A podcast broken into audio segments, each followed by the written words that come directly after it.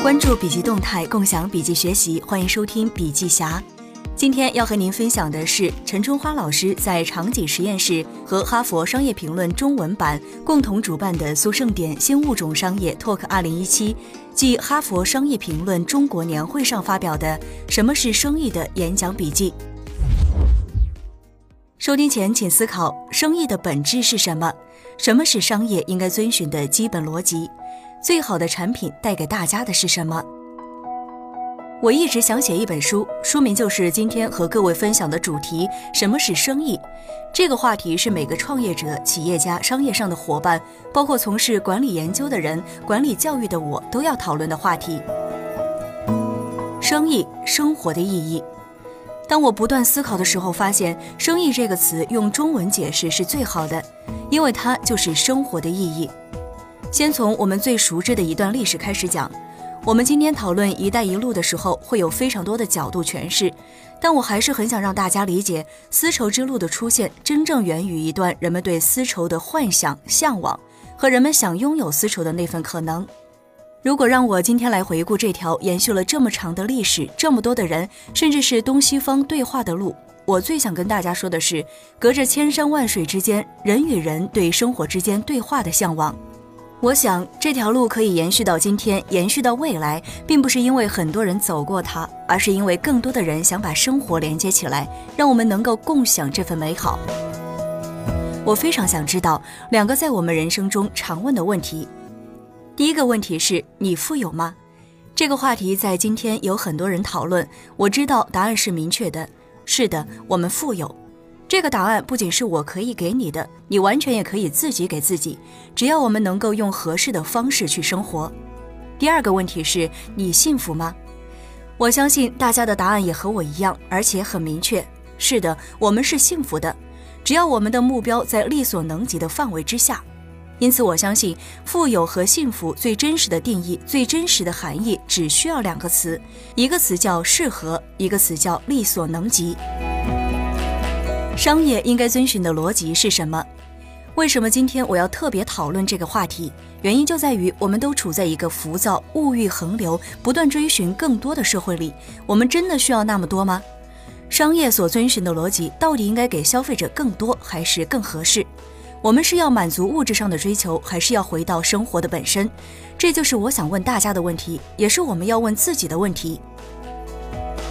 我始终被一个故事深深的感动。我们很多人都会把每一年马上要到来的圣诞节看作是一个商业机会，但这其中最温暖、最打动人，可以让它变成生活中最重要的一个节日的圣诞节，到底在回答一个什么问题？一个纯真的孩子用他最纯真的语言去问他最想获得的一个真实的答案。一个成人在他经历过所有生活的挑战、考验，甚至生活的历练之后，也给了一个最真实、最纯净的答案，那就是是的，圣诞老人是真的存在。我们都非常清楚，你眼睛看不见的东西，恰恰是我们生活当中最需要你理解的最真实的部分。而这个部分，就是我们对于每一个节日的理解，对于我们所生活的身边每一个事物的理解。因此，我很想理解，到底是什么东西能够成就那些最有影响力的公司。我自己是做领先企业研究的，在我过去接近三十年的研究过程中，我一直很想知道那些世界领先的企业和中国领先的企业到底为什么领先。我们今天所讨论的优秀企业，包括获奖的百位最佳 CEO，他们所缔造的这些企业，能用一个伟大的角度去诠释吗？那就要找到真正产生影响力的东西是什么。这个应该是我们都清楚的答案。苹果、脸书、亚马逊、腾讯、阿里巴巴、华为，这些今天被称之为最具影响力的公司，我们都会用三个词去描述他们。这三个词的对比是真正的痕迹：远见、决心、活力。这三个词对于世界、人类生活，甚至对于未来的影响，的确成为成就这些公司的要素。但我认为这还是表象，背后真正起作用的是什么？是这些公司之间的一些共性的东西，这些才是使这些企业具有强大影响力的根本原因。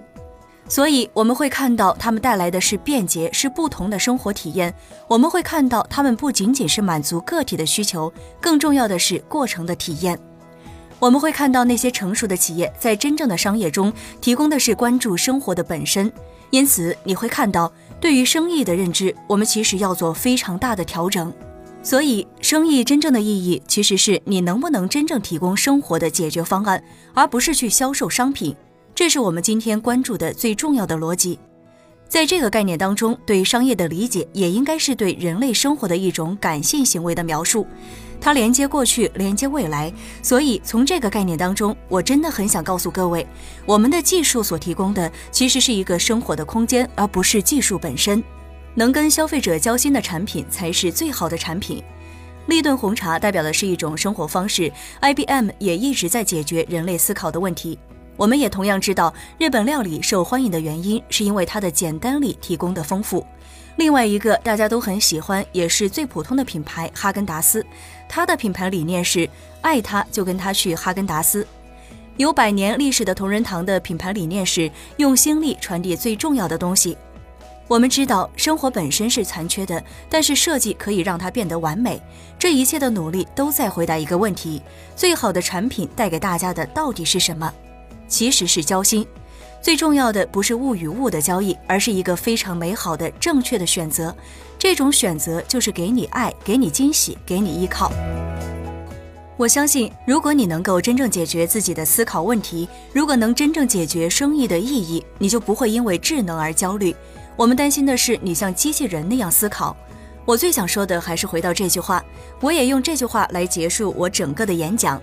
我们在谈生活的时候，一定要记住，生活是建筑在更多维度上的一部分，不仅仅是建筑在一个商业之上，还包括技术、科学、艺术和宗教等维度上。